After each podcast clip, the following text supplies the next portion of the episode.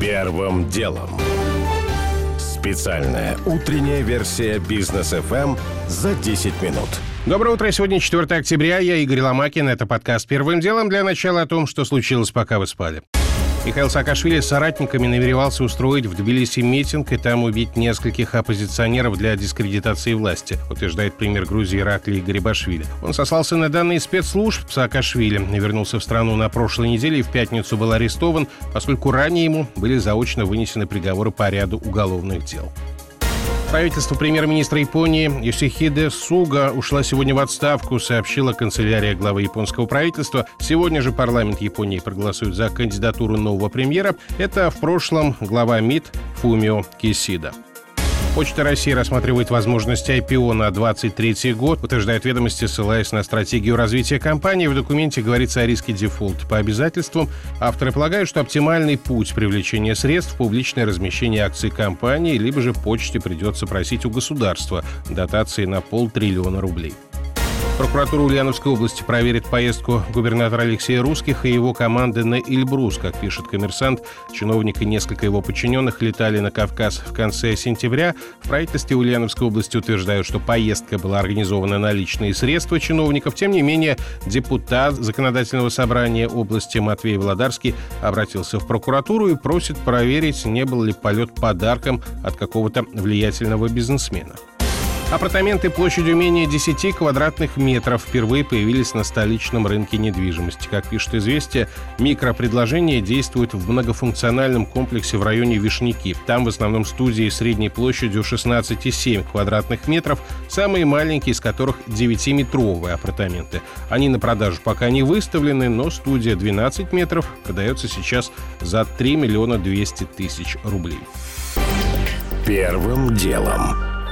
К основным темам Международный консорциум журналистских расследований опубликовал так называемое досье Пандоры о связи политиков и предпринимателей с офшорными схемами. Заявлено, что в сливе данные о владельцах почти 30 тысяч компаний по всему миру, из них более 130 миллиардеров, 35 мировых лидеров и 400 госслужащих. Из слива мы узнали, что офшорами пользуются бывший британский премьер Тони Блэр, король Иордании, президенты Кении, Азербайджана, Украины, премьер Чехии. Попали в список и несколько россиян, в том числе гендиректор Первого канала Константин Эрнст, председатель правления Сбербанка Герман Греф и семья главы Ростех Сергея Чемизова. Преподносится все это как большая сенсация и не факт, что по делу. Вот что говорит руководитель практики финансовых расследований аудиторской компании ФБК Грант Торнтон Александр Сотов сам по себе факт владения офшором, он, в общем ни о чем. Это, в общем, точно такая же юрисдикция. Ну, например, почему ни у кого там не вызывает какого-то там панического ужаса, если у кого-то есть там компания в Лихтенштейне или там в Гернсе. Все этим пользуются, очень многие серьезные люди ими владеют, там и президент, и английская королевская семья. Ничего особенного в этом нету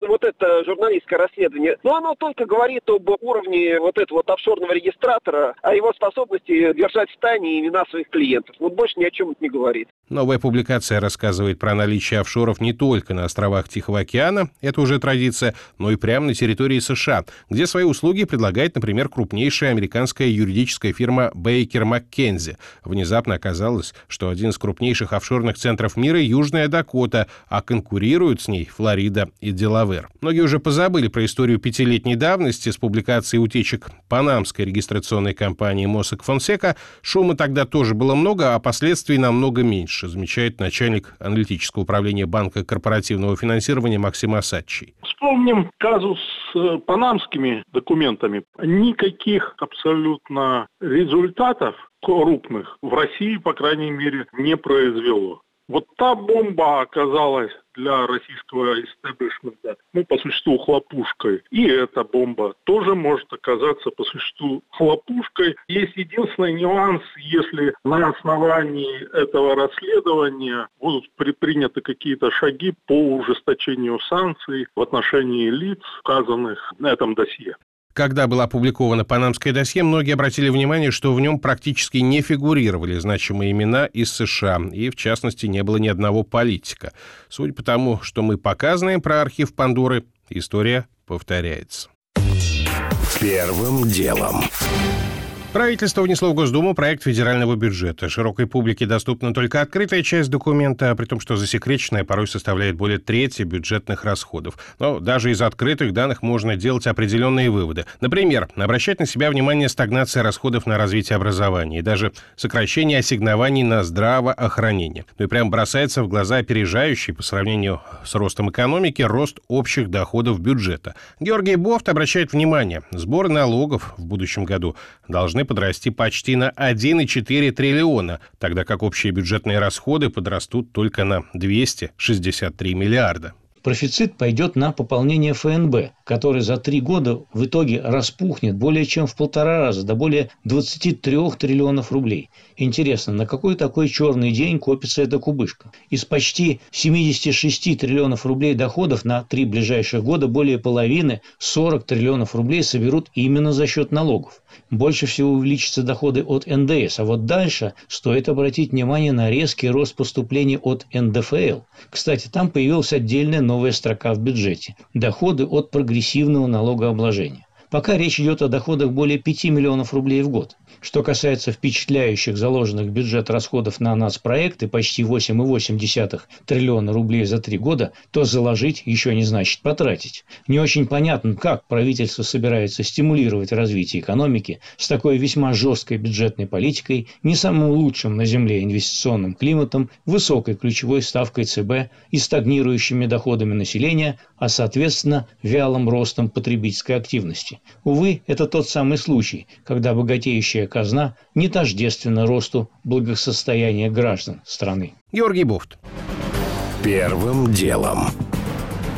Зампред правления Сбербанка Станислав Кузнецов заявил, что украинский город Днепр стал центром телефонного мошенничества. Там сейчас действует около полутора сотен таких колл-центров, и специалисты Сбера фиксируют из них до 10 тысяч звонков в сутки. Гендиректор агентства разведтехнологий Артехна Роман Ромачев не удивлен. На это есть логическое объяснение. В принципе, могут они безнаказанно работать, потому что нет никакого сотрудничества правоохранительных и специальных служб. Поэтому, если вы работаете достаточно близко от России и есть достаточно много сотрудников, которые говорят на русском языке, практически без акцента, то Днепр, Восточная Украина – это достаточно такой удачный регион. А вот что говорит независимый украинский журналист Дмитрий Сливный. Я не исключаю, что Днепр действительно может быть одним из центров, так же, как одним из центров может быть быть Лукьяновское СИЗО в Киеве, да и многие другие города. Просто странно, зачем эта информация российскому потребителю этой серии, а что там у хохлов? Просто мне известно, что в России ситуация с телефонным мошенничеством совершенно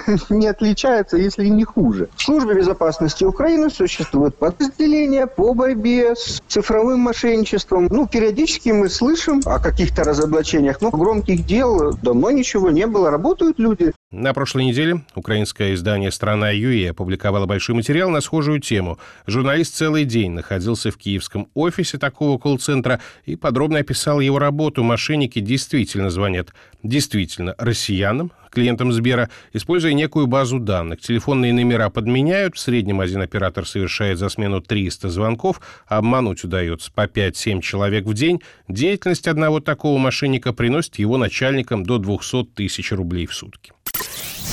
Первым делом. Печально известным минском сезона Окрестина оказался белорусский журналист «Комсомольской правды» Геннадий Мажейко, автор той самой статьи про оппозиционера Зельцера, который застрелил сотрудника КГБ и был убит ответным огнем. В материале бывшая одноклассница Зельцера всего лишь говорила, что в школе тот был нормальным парнем, тем не менее это привело сначала к блокировке сайта издания КП «Беларусь» в республике, а потом и к задержанию журналиста. И вот что главред комсомолки Владимир Сунгоркин рассказывал нам сразу после появления этой новости семь человек было следователей. Обыск шел несколько часов у него в квартире. Он к этому времени уехал в Москву. В Москве его задержали, депортировали в Минск. И сейчас он на Окрестино в этом знаменитом изоляторе находится. Но едва ли Мажейка задерживали в Москве. Белорусские силовики, уверен управляющий партнер адвокатского бюро «Соколов Трусов» и партнеры Федор Трусов. Нет, не могут иностранные силовики задерживать никого на территории Российской Федерации, в том числе и своего гражданина, пока существует суверенитет. Суверенитет это означает, что монополия исключительно самого государства совершать какие-либо действия в правовом поле насильственного характера в отношении в том числе и преступников. А вот тут любопытный момент, что если все-таки и была официальная процедура выдачи, исполнения некого международного запроса, вот а вопрос любопытнее, потому что по 462 статье Уголовного процессуального кодекса такое решение принимается не ниже заместителя генерального прокурора. То есть это означает, что это была большая довольно-таки политическая договоренность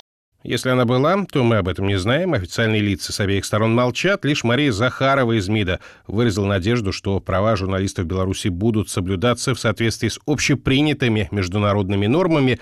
В Минске отвечать на это даже не сочли нужным. Первым делом. Уже не успеваю рассказать подробно о том, выдаст ли Черногория России Тельмана Исмаилова, бывший владелец Черкизовского рынка, арестован по запросу Москвы по делам об организации убийства и незаконном обороте оружия. О том, сколько будет сидеть в тюрьме Михаил Саакашвили. Он в пятницу был арестован в Грузии и сразу помещен за решетку. И о том, как вышло, что станции техобслуживания не могут проводить ТО. База диагностических карт работает с перебоями. У меня же пока все. Это был Игорь Ломакин и подкаст. Первым делом, кому мало, переходите в бродкаст.